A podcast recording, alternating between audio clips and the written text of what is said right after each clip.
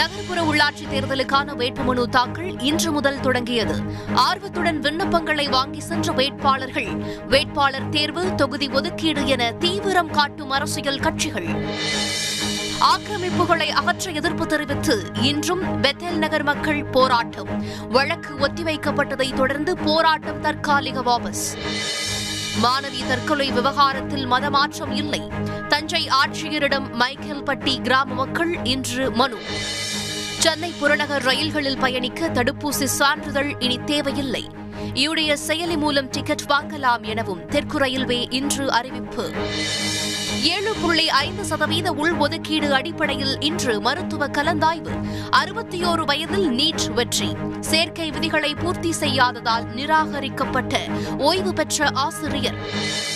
டெல்லியில் இன்று குடியரசு தின என்சிசி முகாம் நிறைவு அணிவகுப்பு. தானும் தேசிய மாணவர் படையில் தீவிர உறுப்பினராக இருந்ததாக பிரதமர் மோடி பெருமிதம். அதிக வீரியத்துடன் பரவும் நியோகோ வைரஸ். மூன்று பேரில் ஒருவர் உயிரை பறிக்கும் தன்மை கொண்டது என அதிர்ச்சி கிளப்பும் சீன ஆராய்ச்சியாளர்கள்.